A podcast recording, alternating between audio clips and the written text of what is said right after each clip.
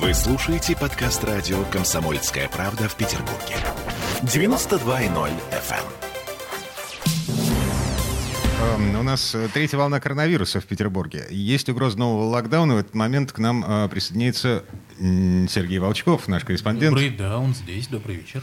Эм, Слухи такие ходят, правда или нет? Ну, давайте обсудим, послушаем э, ученых, специалистов, с которыми ты сегодня разговаривал. Ага.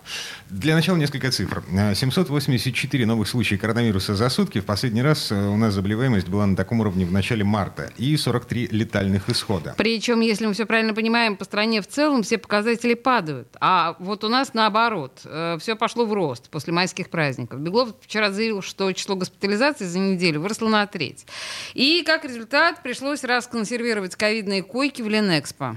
Ну что, давайте послушаем эм, нашего первого эксперта. Э, Это... э, Это пресс-служба Эргашева, Олега Эргашева, нашего вице-губернатора. На данный момент это тот запас, который нам позволит вот этот резерв в 20 свободных коек подготовить. 20% э, вот это именно то, что позволит нам этот резерв сохранять и чтобы он даже был чуть больше, как говорится, да, чтобы был определенный запас. Есть еще определенный комплекс мероприятий, который связан с подготовкой к проведению больших а, мероприятий, но это уже чуть позднее будут резервы все подготовлены. То есть, если опять-таки количество свободных коек упадет ниже 20%, будет перепрофилироваться что-то еще. Ну да, естественно. Ну, мы же часть стационаров перепрофилировали обратно в штатный режим. Мгм, И в принципе есть этот задел для того, чтобы его переводить обратно, Обратно. для приема инфекционных пациентов. А значит ли все то, что мы сейчас услышали, э, что третья волна?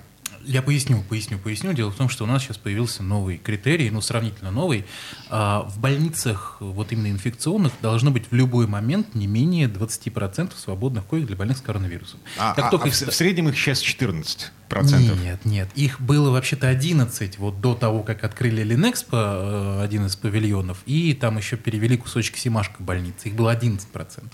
Вообще их должно быть не меньше 20. Как только их становится меньше 20, перепрофилируется что-то еще, а Смольный, ну, вернее, тот Смольный, который отвечает за там всякие бары, рестораны, общественную жизнь, чуть-чуть нам с вами подкручивает гайки. А, Таким м, манером. Так, а можно ли считать это третьей волной? Слушаем еще одного эксперта. Это эм, э, господин Захаров. Э, Сереж, э, Как его представить? Да, это э, Виктор Захаров, ученый, э, математик из СПБГУ. Он э, делает прогнозы по коронавирусу на основе математических моделей. Окей. слушаем. учитывая, что количество прививок сделанных составляет по разным оценкам, ну, где-то порядка 10%, мне кажется. Вот. Э, Этого, конечно, не- недостаточно для того, чтобы э, угроза третьей волны нас миновала, поэтому я считаю, что нас ждет, или, может быть, мы уже находимся в преддверии, а может быть, уже в процессе третьей волны. Но это пока не официально. Это пока не официально. Ну, собственно, а, вот это само понятие третья волна, которое все тиражируют, и, мы- и тиражируют, и мы в том числе, оно же условное. У нас э, волна кончается, когда заканчиваются заболевшие. В том смысле, что их нет новых. У нас не было ни одного такого дня, начиная с когда? С марта, божечки, 2020 года. Я хочу вам сказать, друзья, что среди многочисленных медиков, которые приходят ко мне в эфир, они говорят, что о какой третьей волне вы говорите. Это просто ровный фон, на самом деле, в болезни с небольшими подъемами, небольшими спадами. Мы теперь так будем жить в ближайший год точно, ну уж по, вся- по всякому до нового 2022 года по-любому. А, слушайте, а- Поэтому это не волны, это просто наши данные. а, хорошо, у нас минута буквально. Есть еще время послушать, что говорят в Смольном эм, по поводу того, будет ли третий локдаун. Эм, первый зампред Комитета по промышленной политике Александр Ситов.